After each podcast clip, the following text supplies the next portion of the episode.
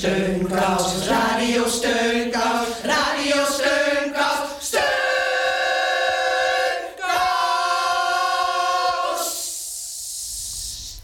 Heel hartelijk welkom bij Radio Steunkous.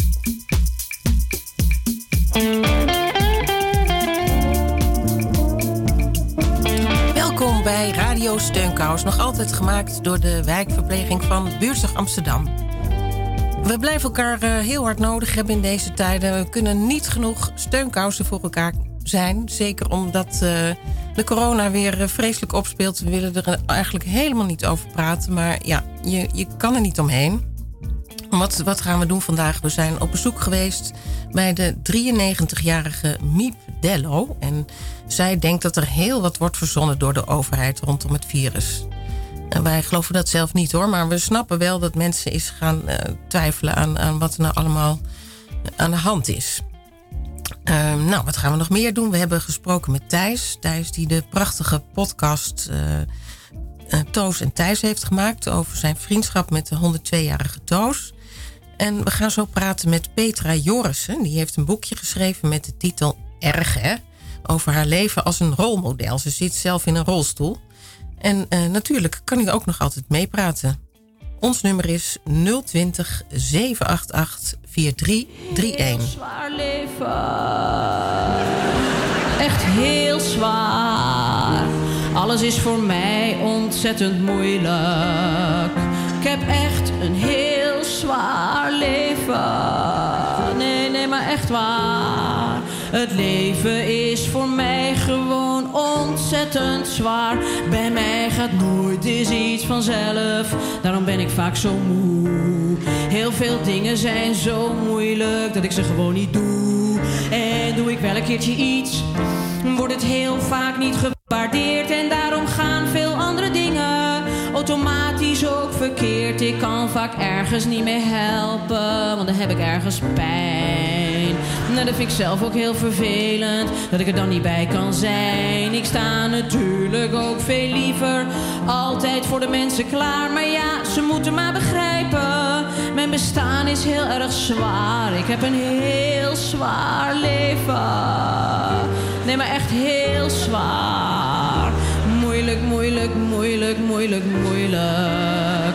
Ik heb echt een heel zwaar leven. Nee, nee, maar echt waar. Het leven is voor mij gewoon ontzettend zwaar. Ik zeg ook best wel vaak een afspraak op het laatste moment af. Dan hebben mensen al gekookt, maar ja, ik ben opeens back af. Ik vind, ja, ze moeten maar begrijpen dat ik een heel zwaar leven heb. Het is bij hun gewoon vaak vloed en bij mij gewoon vaak app. Soms dan sta ik bij de kassa, alles moet daar vlug, vlug, vlug. En dan ben ik iets vergeten, moet ik helemaal terug.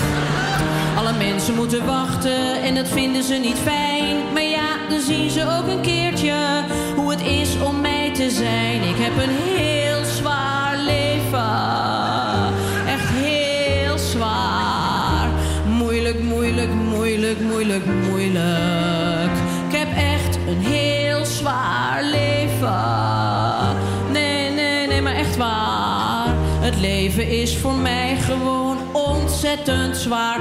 Ik neem het leven heus zoals het komt. Maar ja, vaak komt het niet. Nee, nee. En dan zit ik maar te wachten en het geeft mij veel verdriet. Het geluk wordt heel veel mensen zomaar gratis toegespeeld. Ik begrijp ook niet dat God de boel zo ongelijk verdeelt. En straks lig ik op mijn sterfbed en dan lig ik in mijn graf. En dan denk ik, het is zwaar geweest. Gelukkig is het af. En ze zullen bij hun praatjes ook wel zeggen: het is waar. Oh, wat was het leven van die vrouw? Verschrikkelijk zwaar. Ja, aan de telefoon hebben we Petra Jorissen.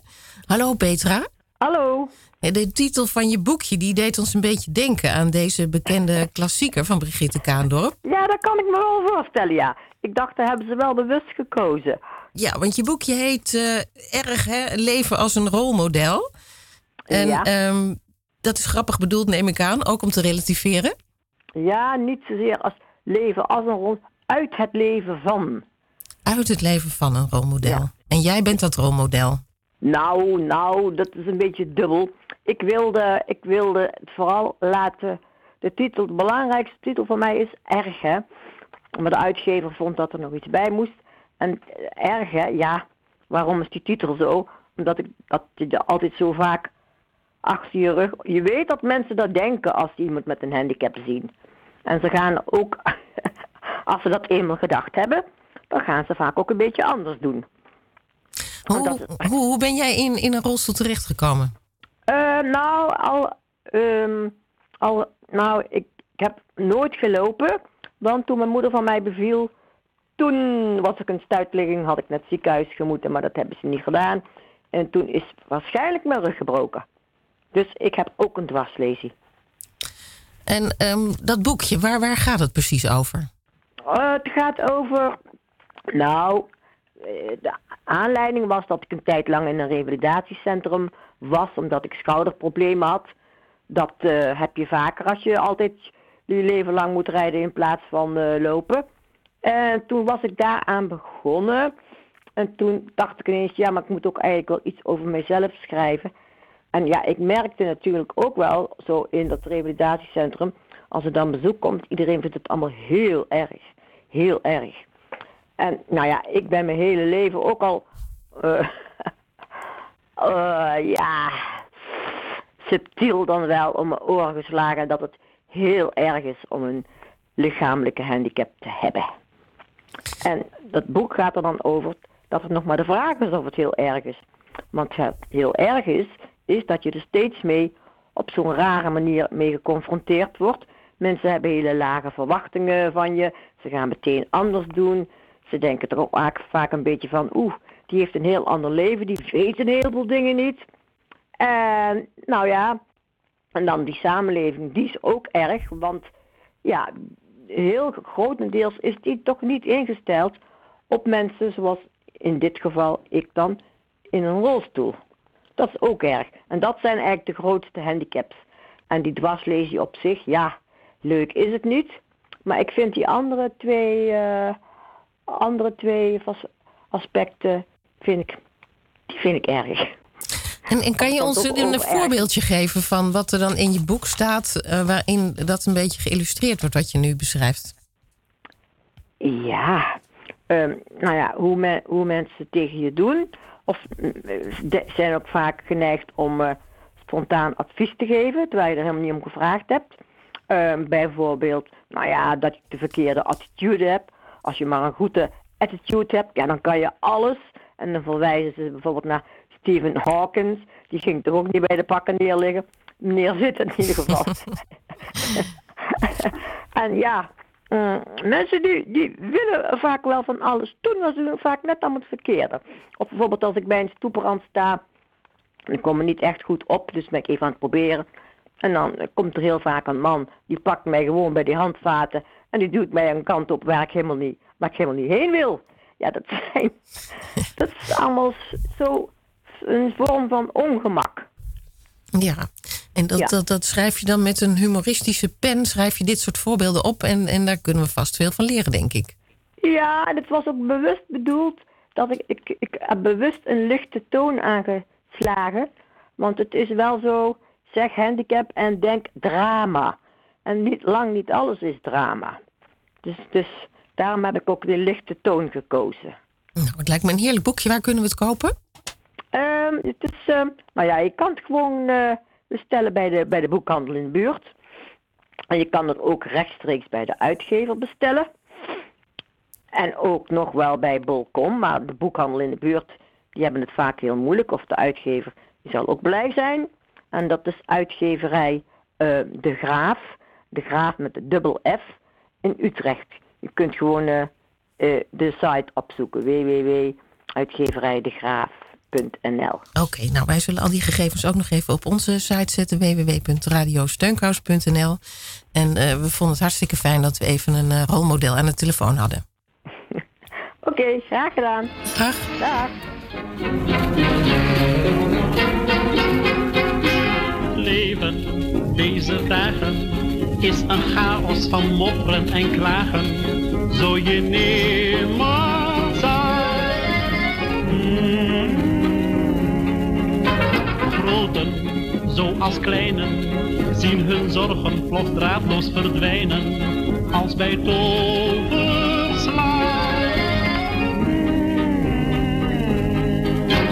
Steeds als volwassen ben voor de radio speelt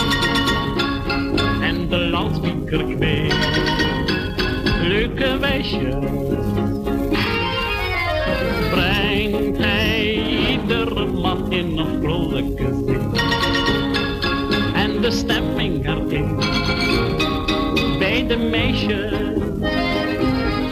Bij de eerste mop kikkert ieder op, iedereen vergeet al zijn zorg en leed. Steeds als volwassen ben voor de radio speelt en de loudspeaker kweekt.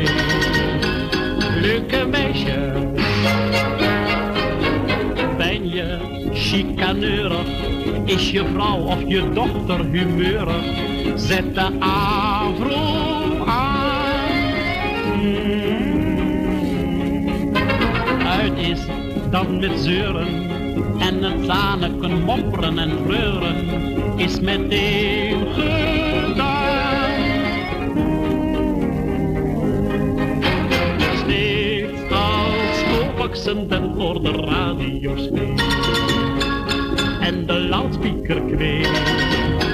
Leuke meisjes brengt hij iedere man in een vrolijke zin. En de stemming erin bij de meisjes. Bij de eerste mop kikker ieder op, iedereen vergeet al zijn zorg en leed.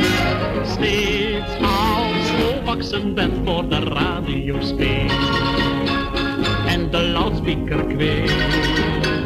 Leuke meisjes.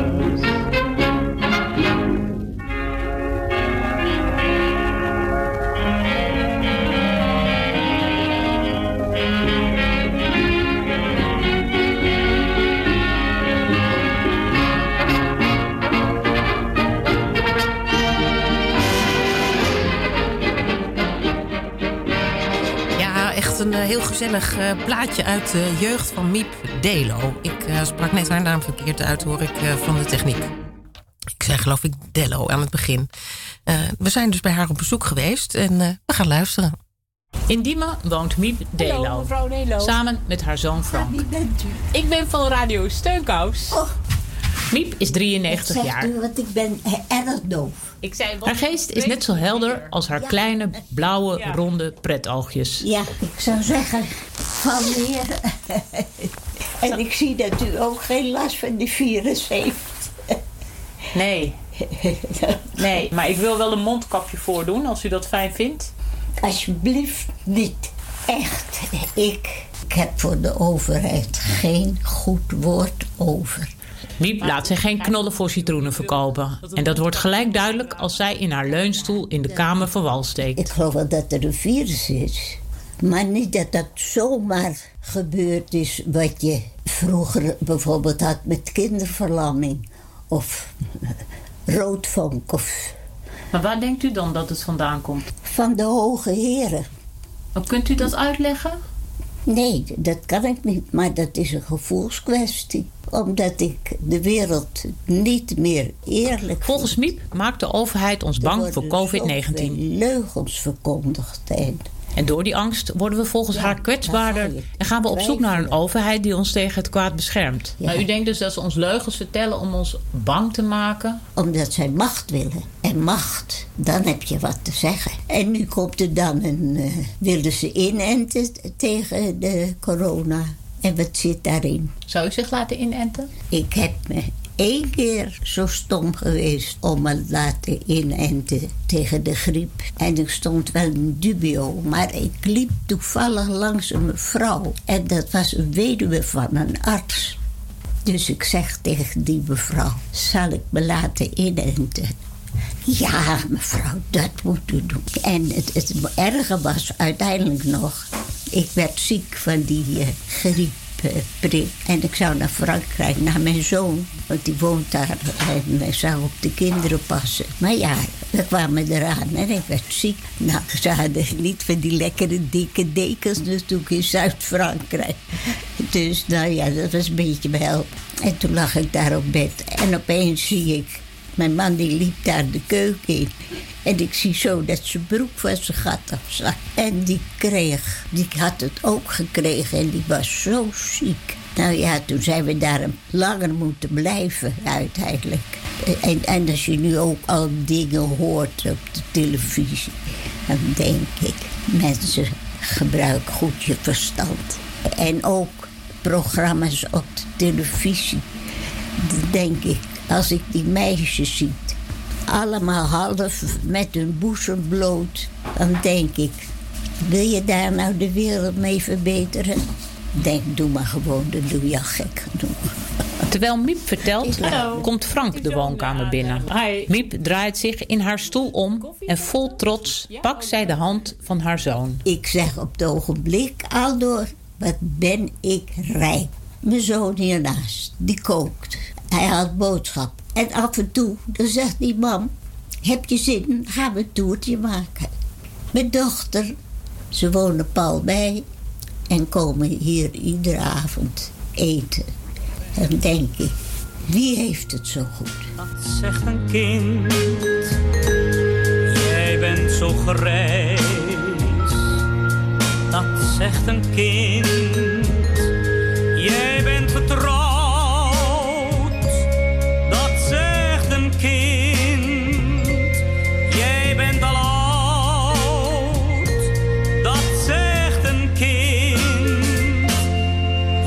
Denk je ja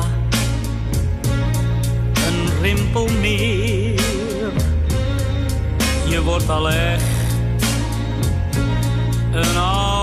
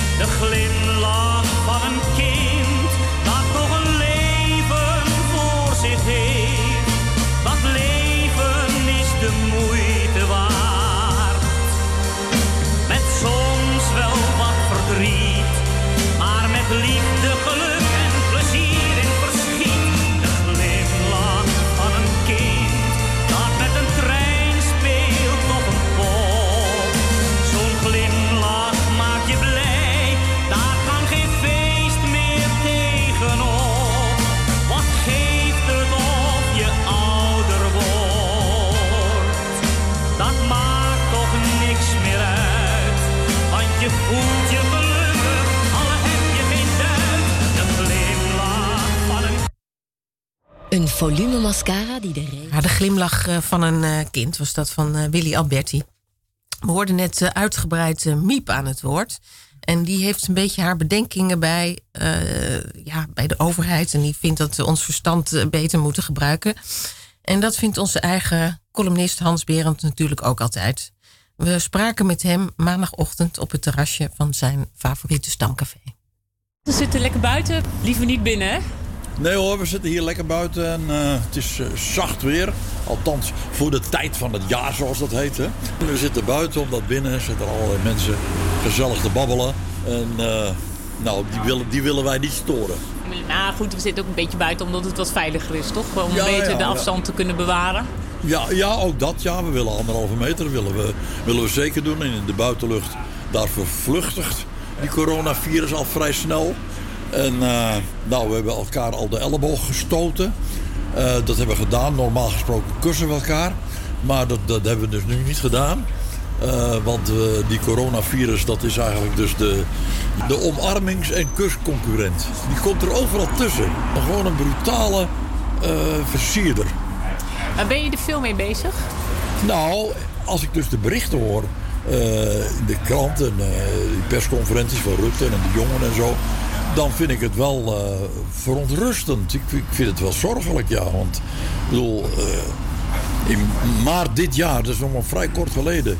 Ik weet wel dat ik dus. ehm, nou, ik was dus een half jaar daarvoor was ik ergens voor geopereerd. En eh, het ging eigenlijk weer goed. En ik ben dus begin maart ben ik weer gaan dansen, rock'n'roll. En verdomme, was twee weken aan het dansen en bam, kwam ineens die coronavirus en je mocht elkaar geen hand meer geven. Toen dacht ik, ja jezus, als je elkaar geen hand meer gegeven, dan moet je zeker niet gaan rock'n'rollen. Want dan doe je niks anders dan elkaar overal eh, vasthouden en handen geven en, eh, noem maar op. Nou, ik weet wel dat ik toen, ik weet wel nog met mijn vriendin, ik dacht van, ja, is nu een kwestie van twee, drie maanden en is het, is het over, weet je wel. En eh, zo is, heeft door, door de regering heeft daar ook zo gehandeld. Eerst die hele strenge lockdown. Nou, dat heeft meteen effect gehad, waardoor die cijfers naar beneden gingen. Maar ja, toen heeft men dus toch te optimistisch gedacht van nou, dat blijft naar beneden gaan en zo. En straks dan wordt het niet, niet zoveel meer als een doorsnee griepje. Maar daar, ja, daar hebben ze zich een beetje mee misrekend. Kijk eens, we krijgen koffie buiten. Heerlijk, ja. Ja hoor, dankjewel. Hoe betrouwbaar vind jij dat wij geïnformeerd worden? Nou, qua cijfers, qua statistieken, denk ik dat we goed geïnformeerd worden. Ik heb geen enkele aanleiding om te denken van, ja, ze, ze zetten maar wat op papier. Nee. Als je zegt, vertrouw de overheid. Als eh, Rutte ja, de belasting omlaag doet van Shell en Unilever... en dan ons wijs maakt dat het goed is voor ons... ja, dat vertrouw ik niet. Maar in dit geval denk ik dat ze eigenlijk vrij neutraal... of je nou liberaal bent of socialist of eh, eh, christendemocraat... Het, iedereen, iedereen heeft er last van. Ik zou niet weten wie er nou baat bij zou hebben om, om dat te gaan overdrijven. Wie zou daar nou baat bij hebben? Als je, als je mij nou zou kunnen aanwijzen. Ja, nee, maar kijk, als ze dat gaan overdrijven, dan, eh, eh, dan eh, kan de farmaceutische industrie daar erg veel aan verdienen. Of de ziekenhuizen die, die zijn blij, want het aantal patiënten neemt toe. Ja, ik zie dat nergens. Ik ben er heel kritisch op dat de overheid, zeker de liberale overheid, aan de kant van het bedrijfsleven staat. En daar ons wel eens een keertje cijfers zou kunnen geven die wat overdreven waren. In dit geval denk ik van nee. Gebruik je gezonde verstand en binnen dat gezonde verstand is best kritiek mogelijk. Dat sluit ik niet uit. Maar ga niet net doen of er een stelletje oplichters zijn die dus eh, op wat voor manier dan ook invloed willen hebben. En, ja, nee, dit is echt onzin.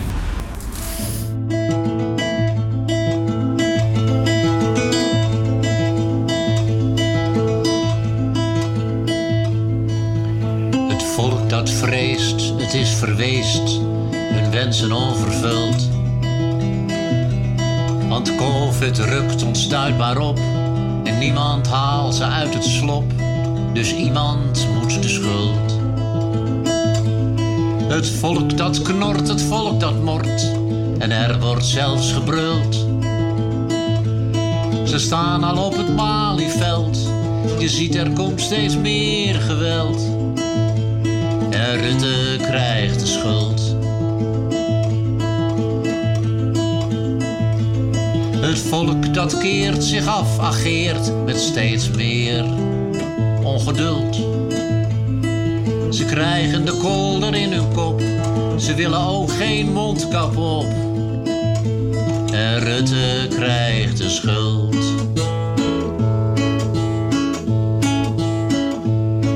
Door die Baudet en Engel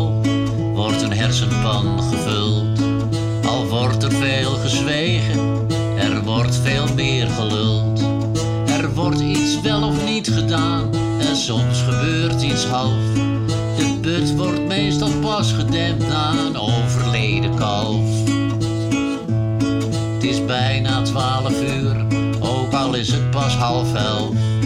En over Godse akker loopt het water als vanzelf. En dan die hoge bomen, die vangen heel veel wind. En als het regent word je nat, dat weet toch ieder kind. Vlak naast de boom, maar rolt soms heel ver weg. En bij mij naast de buurvrouw zit een gluurder in de heg. Ik won niks bij de loterij en had nog wel tien loten. Ik zit er altijd, altijd naast. En dat is wel goed kloten. Zo blijven onze wensen gewoonlijk onvervuld. Dat mag echt nooit gebeuren, dus Rutte krijgt de schuld. Dus Rutte is de schuld, dus Rutte krijgt de schuld. Fijn hè, om eh, weer eh, een bijdrage te horen van eh, onze columnist Hans en onze huis, Jost. Wat gaan we doen? We gaan weer even terug naar Miep. En die gaat vertellen over haar moeder die geestelijk ziek is geworden. Miep groeit op in een gezin van acht kinderen. kind al. Met een zieke moeder. Geestesziek, zenuwpatiënt. En hoe dat gekomen is. Ze is geopereerd aan galstenen met lachgas. Dat was het. dus. Als Miep vier jaar oud is, krijgt haar moeder last van psychoses en moet ze worden opgenomen in een gesloten psychiatrische kliniek. Vader voelde dus toch wel aankomen dat het helemaal fout ging met mijn moeder. En toen dacht hij, ik zal de huissleutel bij mijn zoon onder zijn kussen stoppen. Maar mijn moeder heeft schijnbaar de sleutels bij mijn broer onder zijn kussen weggehaald. En is er vandoor gegaan, terwijl niemand dat gemerkt heeft. We woonden in de Mauverstraat, op twee geloof ik. Ze is de straat uitgelopen naar de Jozef Israëlskade. En er is in het water gesprongen. Ik geloof dat het met de kerst is geweest. Dat wij hebben als kinderen hebben wij voor het raam gezeten. Want wij dachten, onze moeder is gaan wandelen. Ze zal zo wel terugkomen. Maar het duurde heel lang. Maar ze kwam niet. En toen kwam onze huisarts vertellen dat mijn moeder in het water had gelegen. En dat ze opgenomen was in de Valerius Kliniek. Dus daar ben ik heel vaak met mijn vader naartoe geweest om erop te zoeken. Ja, je kan je voorstellen dat dat eh, veel indruk gemaakt heeft op Miep, zo'n ziektegeschiedenis van haar moeder. Eh, vorige week waren we op bezoek bij de beste vriendin van Anne Frank. En heel toevallig heeft Miep ook weer een linkje met Anne Frank. Misschien heeft u het boek van Anne Frank gelezen. Miep praat graag over haar verleden. En in dat boek staat De ene na de andere anekdote hoest ze op. dat de zus. Bijvoorbeeld die over haar zus, water die als gaf. standaardsassistent in de Jan Luikenstraat werkte, waar Anne Frank patiënt was. En dat het zo'n aardige zuster was. Want Anne, die was bek af als ze bij de tandarts kwam. Want de Joden mochten niet op de bus of op de tram. Die moesten alles lopen. Dan was ze zo moe. En wat zei mijn zus dan? Wil je een glaasje water? Ja, dat vond ze heerlijk. En door dat glaasje water heeft ze dat in haar boek geschreven. Dat de zuster dat, dat altijd aan de gaf. En toen kreeg in 46 kwam Otto, de vader van Anne, die is er nog levendig uit die toestand gekomen. En die kwam toen, toen was het boek van het dagboek uitgegeven. Een jaar later. Ja, die helikopter wel. 46. En toen kwam die dat boek brengen voor de tandarts en voor mijn zus. Ook vertelt ze graag de anekdote over de helikopterlanding in Amsterdam-West. In 1954 werkte Miep op een lagere school als op 8 juli in de Jan van Galenstraat een Sikorsky-helikopter landt. En ik had mijn kleuterklas op de Geuzenkade. Achter de bioscoop. De landing trekt veel bekijks. Een handvol politiemensen is nauwelijks in staat de grote stroom mensen tegen te houden. Het was voor mij een kleine moeite om die kinderen in de Jan van Galenstraat in het gras neer te zetten. En dat heb ik ook gedaan. De bewoners hebben hun ramen wijd open om maar niets van het schouwspel te hoeven missen. En achteraf, achteraf heeft een jongen schijnbaar in de poep gezeten. Want er werden toen honden uitgelaten. Maar daar heb ik helemaal niet bij stilgestaan. Het zijn proefvluchten om de mogelijkheid te testen van een helikopterverbinding tussen Amsterdam, Rotterdam, Antwerpen en Parijs. En uiteindelijk, eh, ja, toen kwam die eh, helikopter eraan. Dus die kinderen stonden allemaal te dansen en te springen. Men was toen nog in de veronderstelling dat een helikopter het ideale vervoersmiddel was om diverse Europese steden met elkaar te verbinden. En dat is later een berichtje in de krant van gekomen. En toen was er in de kerk een mevrouw en die had dat gelezen. De echo, weet ik waar. En eh, toen zei ze, was u dat? Ik zei, ja. Zeg, dat was ik. ik zeg, want ik had daar een klasje. Oh, wat een grappig verhaal. Je, je ziet het voor je. En eh, we waren van plan om nu een eh, kinderliedje te draaien over een helikopter. Maar dat doen we niet, want Miep heeft zelf veel kinderliedjes gezongen. Dat gaat ze ons zo vertellen. En dan draaien we daarna wat kinderliedjes. Oh, kijk, daar komt de ijsman aan. De ijsman van de buurt. Die iedere dag geregeld komt, zolang de zomer duurt. Dat is een liedje van Jacob Hamel. Heeft u daar ook een herinnering aan, aan dat liedje? Ja, want ik heb op het koor van Jacob Hamel gezeten. En niet in Hilversum, maar in Amsterdam. In mijn school, in de ProRegelschool. En daar kwam hij dan naartoe. En als hij op de radio was, dan zei hij aan het eind... En nu ga ik naar mijn luistervinken in Amsterdam. En dat waren wij. ja, dat zijn zulke leuke herinneringen. Hij, had de leukste liedjes van bijvoorbeeld Niki ziet een negerjongen. Vol verbazing blijft hij staan. Zo'n zwart gezicht te hebben. Dat stond Niki ook wel aan. Nooit hoef je je dan te wassen. Vuil word je natuurlijk niet. Denk, al die ongerechtigheden. Dat de moeder die niet ziet.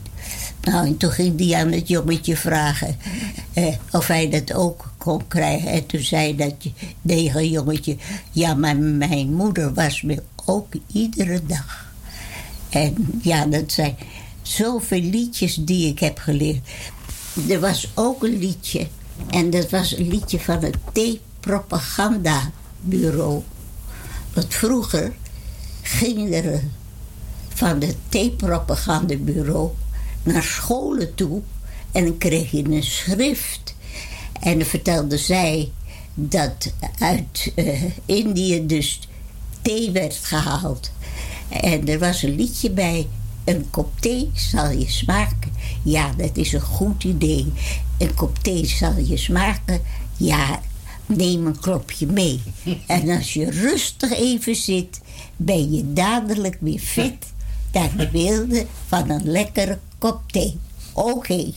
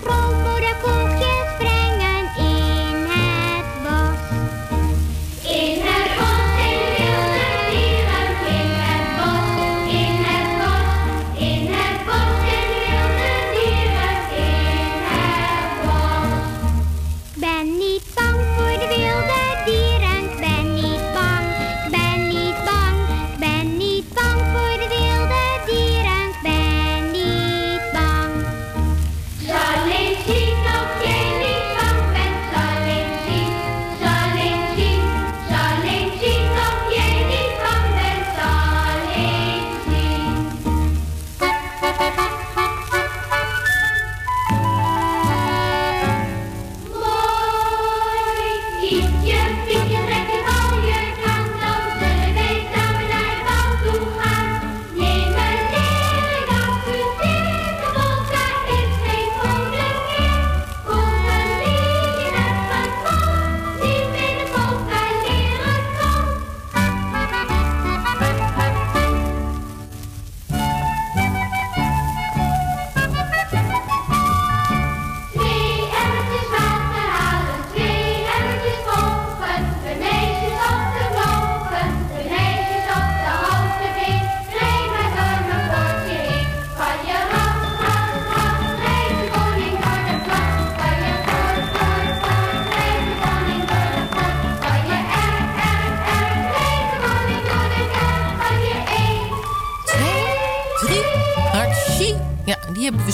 vanwege deze coronatijd. Ehm, nou, heerlijk deze oude bekende wijsjes. We hopen dat uh, Miep ook een beetje heeft mee zitten neurien. Want het was namelijk het kinderkoor van Jacob Hamel. En ehm, we waren benieuwd waar, waar Miep zich verder aan vasthoudt. Ja, nou ja, ik, om, om dankbaar te zijn voor wat, wat je nog kan. Ik kan nog trappen lopen. En uh, ik hoor van zoveel kennis, ja, die kunnen dat niet meer. En uh, ja, ik denk ook dat als ze familie hebben, dat die eens aan die mensen moet denken. Dat ze daar. Ja, zonder familie kun je niet leven. En ja, laat die oudere mensen in het huis van de kinderen genieten. En ook misschien neem ze een keertje mee uit. Maar laat die oudjes niet alleen in het tuin zitten. Ze zitten daar wel veilig. Maar de liefde van je familie, dat is het belangrijkste. Als je dat om je heen hebt.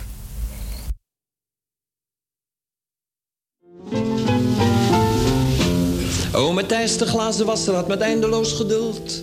Al een paar jaar elke week het formuliertje ingevuld. Waarop hij zijn sportprognose voor de voetbal had onthuld. Met een eentje of een tweetje of een drietje. En uiteindelijk bracht de radio de tijding van belang. Ome Thijs had alle uitslagen in wild sportieve drang. Kuste hij voor het eerst na jaren weer de wat verweesde wang van zijn echt en poelgenoten tante Mietje. En het nieuwtje vond terstond zijn weg van mond tot mond. Zeg, heb je het al gehoord van ome Thijs? Ome Thijs heeft de prijs in de voetbalpoel. We houden het niet droog meer als je voelt wat ik bedoel. Ome Thijs heeft de prijs in de voetbalpoel. Alle buren leefden mee en ome Dirk sprak sympathiek. We gaan lappen voor een bloemstuk, man hè. Allemaal een piek. Het werden witte aronskelken, want dat vonden ze zo chic. Met een zilveren lint eraan, met rust en vrede. En de Rotterdamse bakker hield een aanspraak over voetbal wel en wij. En hij sprak nog even over Feyenoord. Maar hij kwam er niet verder mee, want een Ajaxman die kneep zijn Adamsappel tot puree. Zodat ieder dacht dat hij was overleden. Maar de bakker kwam weer bij en samen zongen zij. Zeg, heb je het al gehoord van ome Thijs? Ome Thijs heeft de prijs in de voetbalpoel. We houden het niet droog meer als je voelt wat ik bedoel. Ome Thijs heeft de prijs in de voetbalpoel.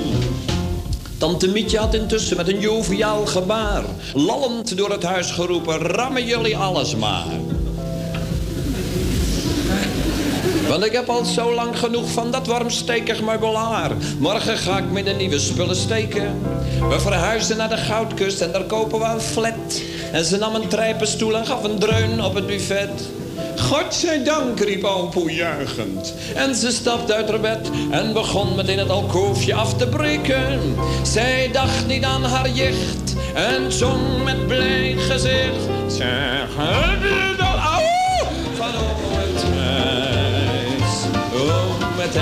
Heeft de prijs in. Potverdikke, we houden het niet droog meer als je... Ome Thijs heeft de prijs in. Geweldig. Ja, dat, ik eh, was het eh, lied van eh Ome Thijs, omdat we zo de stem van Thijs gaan horen. Twee weken geleden hebben we een hele mooie podcast getipt over zijn vriendschap met de 102-jarige Toos. En ondanks dat ze een enorme levenslust heeft, zit ze nu wel in het traject van euthanasie. Maar gelukkig heeft ze nog wel samen met Thijs de podcast kunnen beluisteren. En we hebben hem gevraagd hoe dat was. Het was zo'n bizarre avond. Dus dan zit je, dan zit je met z'n tweeën op zondagavond eh, live te luisteren naar de radio. Zoals vroeger eigenlijk. Of tenminste, ik zeg dan mijn vroeger, maar dat was eigenlijk meer Toastertijd geweest. De eerste uitzending was, van de eerste radio-uitzending in Nederland was zelfs eh, eigenlijk in haar geboortejaar. Dus dat is iets heel bijzonders dat zij eigenlijk al die eh, technologie eigenlijk ook heeft meegemaakt. Maar dan luisterden we samen op die zondagavond naar een documentaire die over onze vriendschap ging. En het was heel bijzonder om haar... Ik had haar natuurlijk af en toe al iets laten horen. Maar om haar zo te zien luisteren en uh, af en toe zong ze ook mee en uh, riep ze ook. Uh, dus ze ging dus in dialoog met zichzelf ook op de radio. Ze, ja, dat ben ik. Of zo, dat, dat is mijn hele leven, joh. Dus, ja, ook, het werd ook stil op sommige momenten. En ze is geen, ze is geen dus er kwamen geen traantjes. Dat zei ze ook later van. Ik, ik krop het eigenlijk op, maar een beetje een, een binnenfitter. Maar uh, ze heeft wel zeer genoten van uh, eigenlijk zo zichzelf helemaal terug te horen. Jee, nou het lijkt me echt uh, heel bijzonder om dat samen dan te beluisteren. Ja. Wat, wat zal je het meest bijblijven van Toos als ze er niet meer is? De levenslust. Ik heb zo genoten van al die bezoekjes die ik heb gebracht van de, de grapjes en de, en, de, en de grappige zinsconstructies en de, de uitspraken en de, en de verhalen. Ik, ik hou enorm van verhalen. Ik hou naar ja, die verhalen die, uit, die zo heel zintuigelijk worden beschreven met alles erop en eraan. En de, ja, de, emoties die erbij komen kijken. En dat, dat kan Toos als geen ander. Het is echt een versteller. Dus het is een beetje zoals ja, zo, zo, bij opa of bij oma op schoot. Luisteren. Ja, je podcast is echt een monument voor Toos geworden. En wat, wat zou je zeggen tegen mensen die nog niet geluisterd hebben? ja, ik denk, neem even, de, neem even de ruimte en de tijd om daar... Je moet er echt even voor gaan zitten. Het is, uh, het is een, klein half uur, maar het neemt je mee in een wereld van, van een, een vriendschap die, um, ja, die heel ver reikt en die, die misschien ook een link legt met je eigen grootouders of met, uh, met iemand die je in de buurt hebt. Uh, of ouders zelfs. Of, geliefde die je die in de buurt hebt, die, waar, je, waar je graag naar luistert en waar uh, ik denk dat dat een hele mooie insteek is om deze podcast te beluisteren. Het gaat eigenlijk in de, in de, in de puurste zin over vriendschap. Nou, daar hebben wij uh, niet veel meer aan toe te voegen. Heel erg bedankt dat je uh, aan de telefoon wilde komen. En als je Toos nog ziet, dan wens er ook het allerbeste namens uh, Radio Steunkous. Ja, ik zal dat haar uh, vertellen en daar zal ze trots op zijn dat ze ook buiten de Leidse regio te horen was. Sowieso ook ontzettend trots dat, nou, dat haar verhaal zo, zo ver reikt en dat het op nationale radio kwam. Dus dat, en ook dat, en dat een aantal zaken, dat hoor je ook in de podcast, dat die bespreekbaar worden. Dat, dat vind ik bewonderenswaardig voor iemand van 102. Nou, ik uh, sluit me er helemaal bij aan. Hartstikke bedankt, Thijs. Oké, okay. dag dag. We'll meet again. Don't know where, don't know when, but I know we'll meet again some sunny day.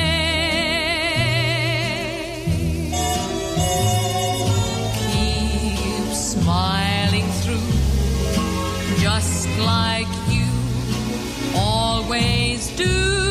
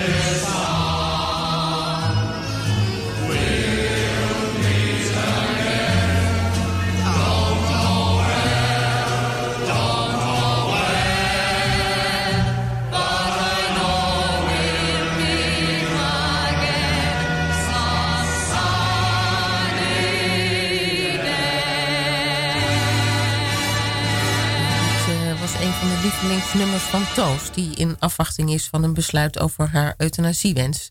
En we waren eigenlijk ook benieuwd of Miep bang is voor de dood. Ja, ik ben blij dat we iedere dag met de kinderen bij elkaar zijn. We met elkaar eten. En eh, ja, en dan denk je wel, hoe lang heb ik nog? Want dat denk ik. Wie had ooit gedacht dat ik mijn man zo lang zou overleven? En ik heb inderdaad zo'n lieve man gehad. Dus ik praat eigenlijk nog wel eens zo met hem. En eh, ja, en dan denk ik, als ik hem toch niet had leren kennen, had ik ook die lieve kinderen niet gehad. Maar denkt u na over de dood? Nou, het was wel bijzonder. Zijn dochter, die zei laatst: Oma, wordt u begraven of wordt u gecremeerd? Ik zeg: Ik word gecremeerd. En dan gaat mijn as naar Frankrijk, want we hebben de as van mijn man in Frankrijk verstrooid bij een oud kerkje. Dan gingen we graag gingen we daar wandelen. En dat was zo rustgevend. En dan gingen we even in het oude kerkje. Gingen we daar zitten. En af en toe waren daar van die nonnetjes. En die zongen daar een lied. En ja, dat, ja, dat was toch wel altijd heel bijzonder. Maar heeft u een idee van wat de dood inhoudt? Nou, eigenlijk niet. Ik hoop dat het zo, als ik kom te sterven, dat mijn kinderen om me heen zijn. Dat is de enigste wens. En dat zal ook wel zo zijn. sort of clanging from the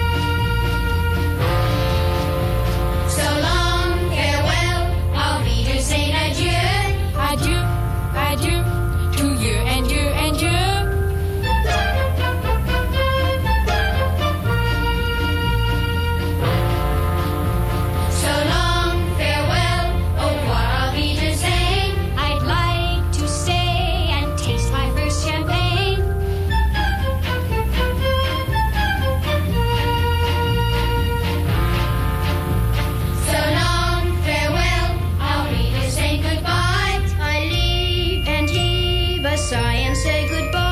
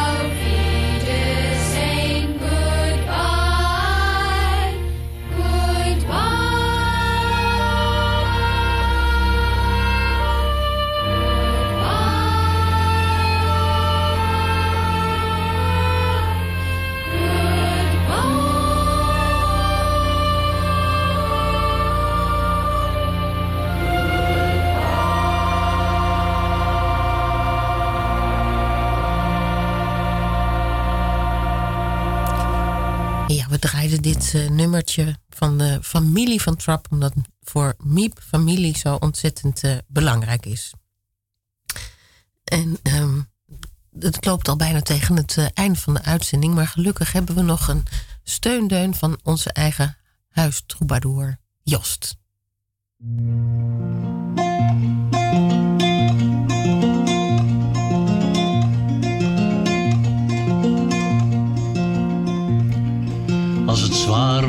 Je hart.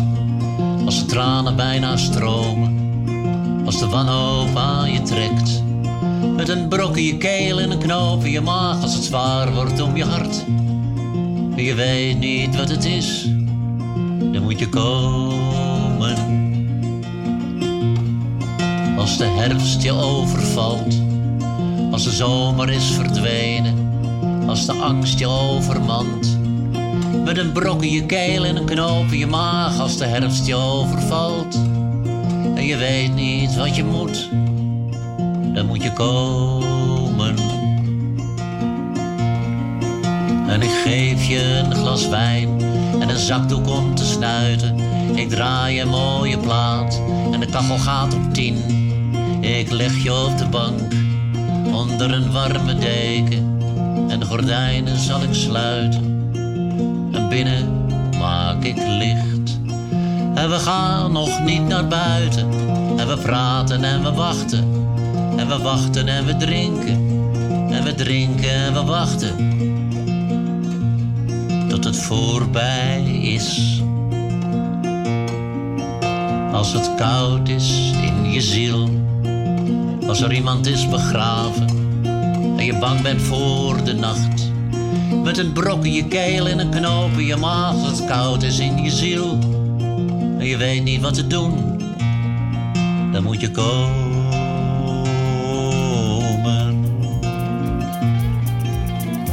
Nou, dit was het eh, laatste nummer van de uitzending.